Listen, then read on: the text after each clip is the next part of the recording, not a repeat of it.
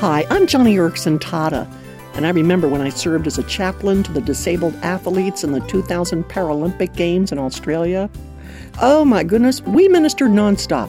From morning to night, we visited hospitals and churches. We passed out gospel tracts. We witnessed to everyone, from taxi drivers to wheelchair athletes.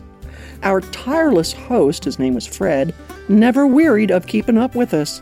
He would say, I may be weary, but I'm a Proverbs chapter 10 kind of guy. And Proverbs chapter 10 says, He who sleeps during harvest is a disgraceful son.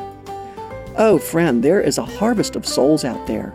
And when it comes to reaching them for Christ, I'm afraid lately a few of us believers have been napping. But now is not the time to sleep. It's the time to get started sharing the gospel, helping the sick, defending the oppressed, and gathering the harvest for the kingdom. So join Fred and wake up.